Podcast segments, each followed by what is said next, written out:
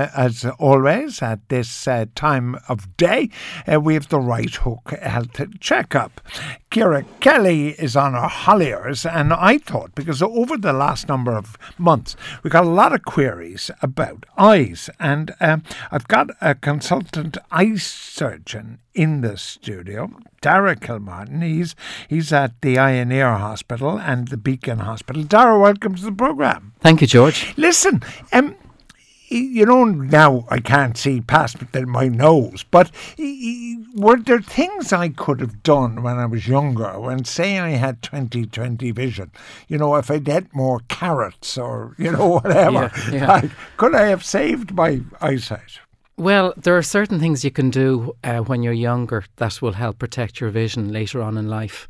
And it's probably not a big surprise to hear that they're the general health measures that you would advise anyone to do the main things would be to uh, eat a good, healthy diet, plenty of fruit and vegetables.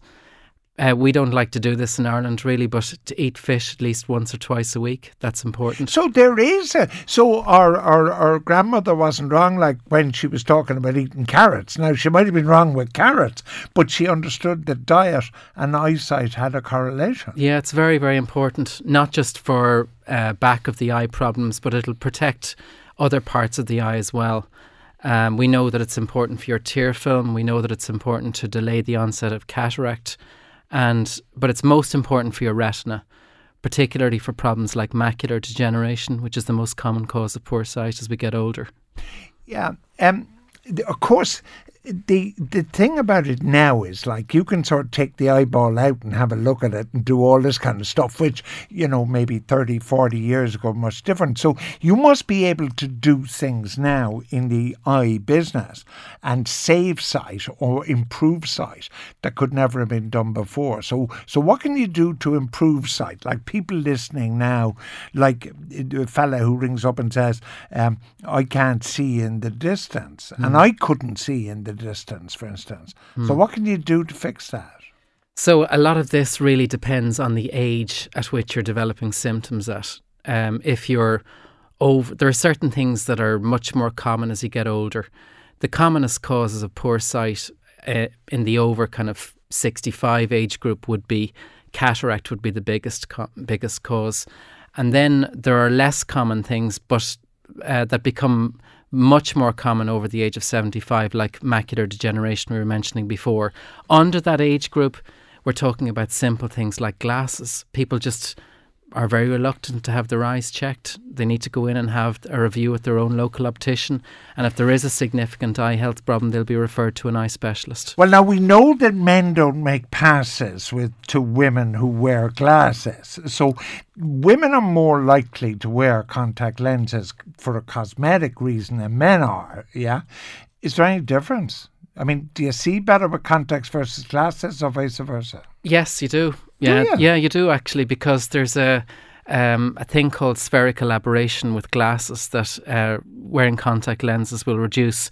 But you can't wear contact lenses all the time. They reduce the amount of oxygen coming through to the front layers of the eye, and you can end up developing eye health problems from over contact lens wear and some people don't look after their contact lenses very well. They they may wear them overnight or they don't uh, use proper cleaning solutions, and they can end up with really nasty eye infections like acanthamoeba is a really nasty corneal infection. Well, it sounds nasty. I can't even pronounce yeah. it. But yeah, all right. Yeah. Now, okay, that's interesting. But you've a number of times you've mentioned macular degeneration, and a listener said his seventy-six-year-old mum, her left eye went blurry last week. She was told it's wet macular degeneration. She had an injection and she'll have to get three more monthly injections. She's, her vision is still blurry. Now, Susanna Cork is asking about her mum. Presumably, blurriness clears up, does it? Unfortunately, it's common for it not to clear up. Um, m- these injections don't aim to try and restore eyesight most of the time, uh, the vast majority of people will maintain vision at the level that they present at. If you're lucky, 10 to 20% of people will get an improvement in sight. but most people don't get that improvement. But but it's only Suzanne's mum's left eye. I say it's only, but Yeah. but you have two. Now I played with a fellow who played full back who had only one eye, and it didn't seem to affect him catching a high ball. I mean, can't you work with one eye? You And can, you can, but there are certain things that are much more difficult when you have poor vision in one eye, particularly if it's just quite recent onset. For example, your three dimensional vision is markedly reduced, your ability to judge distances. So, like pouring out uh, uh, tea, for example, people often miss the cup or they can misjudge coming down steps. They can end up with falls and trips. And these are things that some Hold people. a minute here. Hold a minute here. You never told me this when you looked at my. I miss, I miss Ingrid's glass all the time with the Sauvignon Blanc, and I'm a great, I'm a great tripper of down steps. I take great care now. Truthfully, Yeah. I mean, I, I was staying in a, the the Doyle Collection Hotel in London, and I went arse over tit down the steps like I thought I was in trouble. Um, that's interesting, isn't it? Yeah, it, it is interesting. I mean, falls as you get older are obviously much more common. It's not always due to But it could eyesight problems. It could be. It could easily be. And even with adaptation over time, people have a long term difficulty with poor vision in one eye of judging distances, and it's a big issue. Yeah, that distance thing. Now, this guy's only 29, though, but he's having trouble seeing things in distance, right? But then when he wakes up in the morning, having been asleep all night, he can't see past the nose in his face, and then it kind of clears up a bit. Do you normally wake up in the morning a lot worse? You do well. I mean, again, that's uh, common enough, but that is probably an uncorrected refractive error. In other words, this guy probably needs to have a check with his optician and have a, a review for glasses. It could be something very simple like that. Um, it's unlikely to be anything more serious than that. Uh, although somebody disagrees with John the contact lenses, you can get 24 hour ones, they're suggesting. Not a good idea. Just not a good idea. No, All right. Well, you, why? Why you just don't think you should have something in your eye for twenty four hours because the reduction of oxygen talking about. Exactly, it's very important. The tear, the, the your your tears contain dissolved oxygen. That's very important for the front layer of cells in your cornea. If you're putting a contact lens in there, you're creating a barrier to the diffusion of oxygen from your tears into your corneal epithelial cells. Not a good idea. But the other thing that um, I, I keep seeing ads in the paper, you know, you go in, you get laser surgery, and lo and behold, you could be an airline pilot when they're finished. But it doesn't apply. It only applies to specific cases. Is that right? Uh, well, are you talking about trying to uh, be, become, uh, you know, a super, getting supervision following refractive surgery, or just being a, becoming an airline But, but pilot? no, no, I wasn't worried about pilot. But but isn't doesn't laser surgery? Isn't there a kind of a laser surgery that you can get to get you back twenty twenty vision? Yes, there there is, but uh, it's not. Um, it has to be the patient has to be carefully selected. I think there's been an uh, a very loose selection criteria in some um, in some units, you know, quite commercial units that uh, don't select the patients as appropriately as they should. All right, because it only works if you have long distance vision problems, but it doesn't help you if you can't read. Isn't that right? No, in, there are- in short term. uh, There are no? new there are newer procedures that uh, Okay. uh, um, that will allow you to help uh, improve your reading sight, like the KAMRA implant. Um, these are surgical procedures, and they shouldn't be ta- undertaken lightly. They're like with any surgical procedure, there's a slight risk, but as long as you're you're you know dis- the risk is discussed with you and you're fully informed, then you know by all means. All right. Now, my guest is Dara Kilmartin, who's an ophthalmic surgeon. I'm right in saying that's what you are, is That's it? right. Okay. Now, what about the fella who has floaters in one eye? He's great vision. He's 38. What are floaters? So floaters are due to the vitreous gel in the middle of the eye between the lens and the retina. It, it naturally starts to form pockets of liquid within it from your 20s onwards. And eventually there's more uh, liquid than jelly, and the jelly starts to clump together, which we see as floaters. They're particularly um, more obvious against uh, a white background, so you'll see them against a white page, a wall, or a, a bright sky they're not really not much to worry about. They're very common. At their first onset, you should really, though, have a dilated retinal examination because sometimes they can be a marker of the onset of a retinal tear. If that's undetected, that can lead to a retinal detachment, which is a very serious eye problem. What about a what about a two year old who has sticky mucus in the eyes, and then the two year old is rubbing his or her eyes all the time? Is that something to be concerned with? Well, uh, again, it's reasonably common. Um, sometimes there's a delay in the opening of the nasolacrimal duct. It's a small duct between the eye and the nose that drains the, the tears into the nose. And sometimes there's a delay in that, and you, that can lead to mucus buildup usually just conservative management, and over time that duct will open up over time. There's a fella here, he's 55, but he says he's fit as a flea, right? But he, uh, it's in this morning thing again. I notice it myself that mm. you put on your glass in the morning and you pick up the paper or the book or whatever, and it takes 10, 15 minutes for everything to kind of focus. Is that normal? Because a lot of people seem to be having it and a lot of people seem to be worried about it. Well, it's it's common. I wouldn't say it's normal. Uh, it's it's due to you see when you're um, as I say uh, getting into your 30s and 40s, you tend to lose the ability to accommodate to focus on objects closer up, and uh, by the time most people are in their middle to late 40s, they need reading glasses. So it's often due to uh, uncorrected uh, either refractive error that they've been able to focus through, or due to the onset of uh, what we call presbyopia or the need for reading glasses. All right, okay. Now, but are you worried about it? I know you don't sell glasses, but you know the way now everybody buys their reading glasses from the chemist. You know, just go in, at four pound, four euro fifty, and you put it on. You say, "Oh yeah, two point five or three or whatever you do." Uh, is there any? Have you any concerns about that, as opposed to having a prescription for reading glasses? I don't have concerns really about that. I, I mean, I know I'm uh, probably not saying what uh, would be politically correct, but I, I, I think it's important for everybody over 40 to have some kind of eye check, but they don't need to have serial monitoring of their eyes every two years after that. If they have normal vision and there's no family history of eye problems, then they should be just advised about certain symptoms, and then over the counter reading glasses are fine. All right. Again, it all, all it, the more I hear it, uh, our mother and our father uh, have a lot to, to determine whether we have good eyesight or not. Is that right? Yes, gene- genetics like are very genetics, important. Yeah. yeah. So they're very important across the board for not just um, early onset cataract, but um, macular degeneration. And coming back to this again, I'm reflecting my area of interest as a retinal specialist, but it is very common and increasingly common. Genetics is very important, like family history. If you have a family history of AMD, you're much more likely to develop it yourself. There are certain we obviously can't change our family history, but there are things we can do to do with our diet and smoking, uh, stopping smoking is extremely important. Smoking is getting blamed for everything, so it's blamed for your eyesight as well. Well, it's one of the most common links really? and strongest links between uh, smoke. The, the, link between smoking and poor eyesight is extremely strong. Really? It affects not just uh, the back of the eye, but it affects cataract. You're much more likely to develop cataract at a younger age smoking and it's particularly important for AMD or problems at the back of the eye. All right.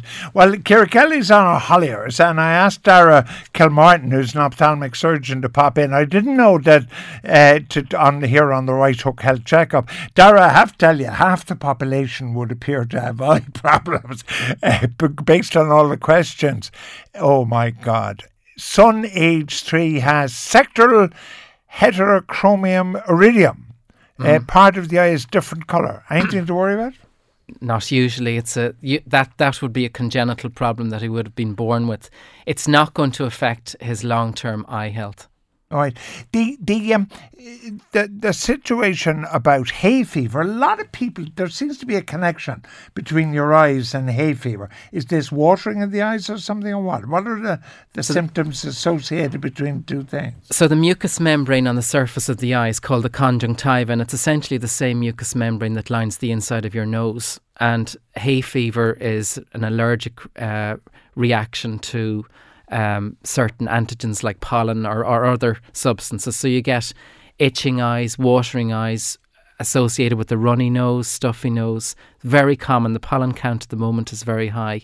We haven't been getting a lot as much rain as we would normally over the past Okay. few weeks, and so you know the chemists are selling antihistamines by the bucket load. What about watery eyes in old people? Uh, like Brian's mum is 76. She has very watery eyes. Is that just a, a product of old age or is it something you worry about?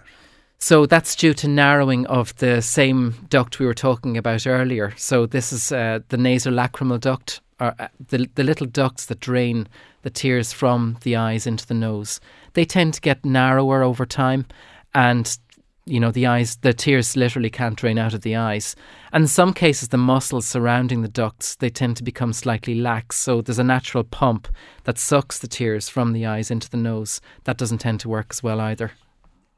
A very simple question, but but like, what about styes? Like, everybody gets styes, but some people get more than others. Why? Like like my listener, he gets a lot of styes. Why hmm. is what causes that? So that's due to a blockage of a specialised sweat gland in the lid, usually the meibomian gland, which is a fat producing gland in, in the eyelid. So your tears normally contain three components fat, mucus, and water. And uh, a sty is due to a blockage of one of these called a meibomian gland. It can be helped by uh, adjusting your diet somewhat, eating more vegetables, drinking more water, taking flaxseed oil in the morning with your breakfast. That can help also. And Really? there are over the counter proprietary lid cleansing wipes that can also help uh, if they're used along the lid margin to you know clear away any fats that are building up. All right, this is a great question. I think it's Andy. He's graduating next year as a doctor. Yeah. Are you recommending ophthalmology to him? Are you? Interesting question to put on a radio show. a fantastic career choice. Absolutely wonderful. I've n- absolutely no regrets. Uh, it's a perfect combination of medicine and surgery. You can look after people from the very, very earliest stages of life through to their very most advanced stages of life. In addition, the earliest uh, innovation in terms of new uh, technologies are often uh, brought into uh, medicine in ophthalmology first. We were the first people to use laser surgery. We use I routinely use monoclonal antibodies for um, to alter people's immune systems in ocular inflammation. Um, new uh, biosynthetic implant materials are often tested in the eye first. Uh, we have, you know, newer types of lens implants. It's a wonderful area, and it's a, an area of expanding need. All right, and tons of, so tons of jobs. Tons of jobs, and unfortunately, we don't. truckloads of money. I wouldn't know about the money, uh, but it's certainly truckloads of, of work. Um, Okay. And Well, going by text message, like it's just enormous number of people who are texting in. I want to get them because we're running out of time. Uh, Paddy in Portumna probably is a problem that a lot of people have. He's a public patient. He's waiting four years for cataract surgery, right? But he could probably go into you tomorrow if he could pay for it. So he's he's saving. Right now, would you, if he saves, he can get that done in Ireland. He doesn't have to go abroad. That's his question. Yeah, it's a it's a question that's more a political question than a medical question because, um, of course, he could have, uh, you know, he could come in and pay for his cataract surgery. The problem is that not enough resources are being put into ophthalmology. We uh, we have um, not enough eye surgeons in the country, and uh, eye surgery has been to, to some degree been put to one side in favour of more demanding and pressing needs. Like massive amount of money has been put into cancer and diabetes. Uh, one unit um, outside of Dublin has been really pushed aside and pushed out because of the development of, of it as a cancer unit. And you know, we're we're not all going to get cancer. There are other things that are needed. We're going to need vascular surgery, eye surgery, Sure. other problems, and the resource spread has not um, been appropriate. Okay. What about some fella saw an ad for a Macu Shield? Am I talking about the right thing here? Yes, Yeah, is it a good idea? He's bought one anyway. What is it? What's a Macu Shield? a Macu shield is a trade name for a multivitamin antioxidant which contains um, macular pigment, basically pigments that are Right, supplement the and nourish the back of the eye. There are many different preparations, not just MacuShield. There's lutein omega 3, Ocuvite, plenty of You others. believe in these, do you? yes, they have All been right. proven by randomized controlled trials to Okay. reduce the you know the instance of much more damaging Right. advanced uh, AMD. Well, it's a truckload of questions we haven't got to. You're very popular, or eye surgery is. Uh, eh, but I had to give you the one from Carl. He says if he holds his nose and blows, he whistles out of his left tear duct. It's quite audible. Is that true? Can that happen? Yes, it is true. It's just a reverse flow, um, ba- going back up that duct, back up into the eye. So and it's an can int- fix it. Why would you want to fix it? It sounds like a good pub trick to me. But you could fix it. Um, you could if you wanted, yeah, but I've never been asked to do that. You wouldn't be bothered. No, Stick with no, that. yeah. All right, okay. Ingrown eyelashes. Now, there's one for you. Yeah, He's always going to the optician to get them taken out. Can you fix it full time, once and for all? Not really, unfortunately. You can try and destroy the lash roots with freezing therapy, but they don't. Uh, they, they don't end up permanently destroyed. You really wouldn't want them to either. That type of freezing therapy will last three to All right. six months. Okay, well, Dara Kilmartin was my guest on uh, the Right Hook Health Checkup. We'll just have to send Ciara Kelly on more holidays so we can get to the rest of your questions. Uh, it does indicate, Dara, I have to tell you, there's a lot of opportunity for ophthalmic surgeons. Yeah, I mean, the, the, the amazing the number of people uh, who have a problem. So, Andy, become an ophthalmic surgeon. My thanks to consultant eye surgeon at the Eye and Ear Hospital and the Beacon Clinic, Dara Kilmartin.